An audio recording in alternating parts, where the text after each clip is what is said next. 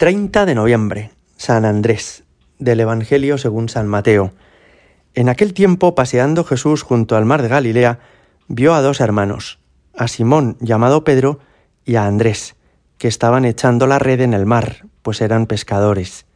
Les dijo, Venid en pos de mí, y os haré pescadores de hombres. Inmediatamente dejaron las redes y lo siguieron. Y pasando adelante, vio a otros dos hermanos, a Santiago, hijo de Zebedeo, y a Juan, su hermano, que estaban en la barca repasando las redes con Zebedeo su padre, y los llamó. Inmediatamente dejaron la barca y a su padre y lo siguieron. Palabra del Señor. Con esta fiesta de San Andrés, el 30 de noviembre, concluimos este mes. Y San Andrés es el primero de los apóstoles del Señor, como hemos escuchado. Fue él, junto a su hermano Pedro, y también Santiago y Juan, los primeros a los que Jesús llamó para seguirle como apóstoles. ¿Qué tienen estos cuatro personajes en común?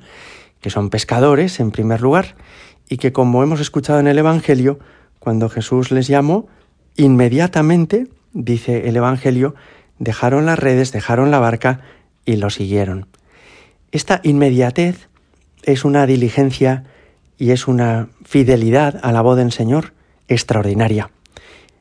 A veces necesitamos mucho tiempo para dar una respuesta, para tomar una decisión, pero el Señor nos va interiormente preparando para que cada vez seamos más diligentes en hacer lo que tenemos que hacer. Esto es a lo que San Ignacio llamaba devoción. Devoción no es tener muchas estampas colocadas y rezarlas cada día. Devoción es tener una disposición interior una disponibilidad interna para que en cuanto el Señor me pida algo, se lo dé de inmediato, sin planteármelo dos veces, sin hacerme muchas preguntas, sin pensarlo. Sí, lo que tú quieras, adelante. Lo mismo que la Virgen hace cuando es llamada por Dios a través del ángel, que sin pensarlo mucho dice, aquí está la esclava del Señor, hágase en mí según tu palabra. Fijaos que cuando Jesús escoge a los primeros apóstoles, no va buscando un perfil, podríamos llamar, humanamente llamativo. No busca ni a los hombres más trabajadores, ni a las personas intelectualmente más brillantes, ni tampoco a los socialmente más reconocidos o más admirados, sino a cuatro hombres, Andrés y Pedro, Santiago y Juan, que eran pescadores y que le siguieron inmediatamente. Jesús necesita, por tanto, discípulos y apóstoles que le sean obedientes, que le sean fieles y que no tengan miedo a decir sí una y otra vez a las llamadas que el Señor nos hace en el curso de, de nuestra vida. Seguramente sabéis que San Andrés, después de la muerte y resurrección de Cristo, evangelizó y que llegó hasta Constantinopla. En aquel momento se llamaba Bizancio y en la actualidad lo llamamos Estambul pero con estas tres palabras denominamos la misma ciudad. Bueno, pues Constantinopla va a ser junto a Roma una de las dos capitales de la Iglesia católica en el mundo, hasta el siglo XV aproximadamente. La Iglesia tenía esas dos ciudades como nuestro cuerpo tiene dos pulmones, una iglesia en Occidente, Roma, y una iglesia en Oriente, Constantinopla.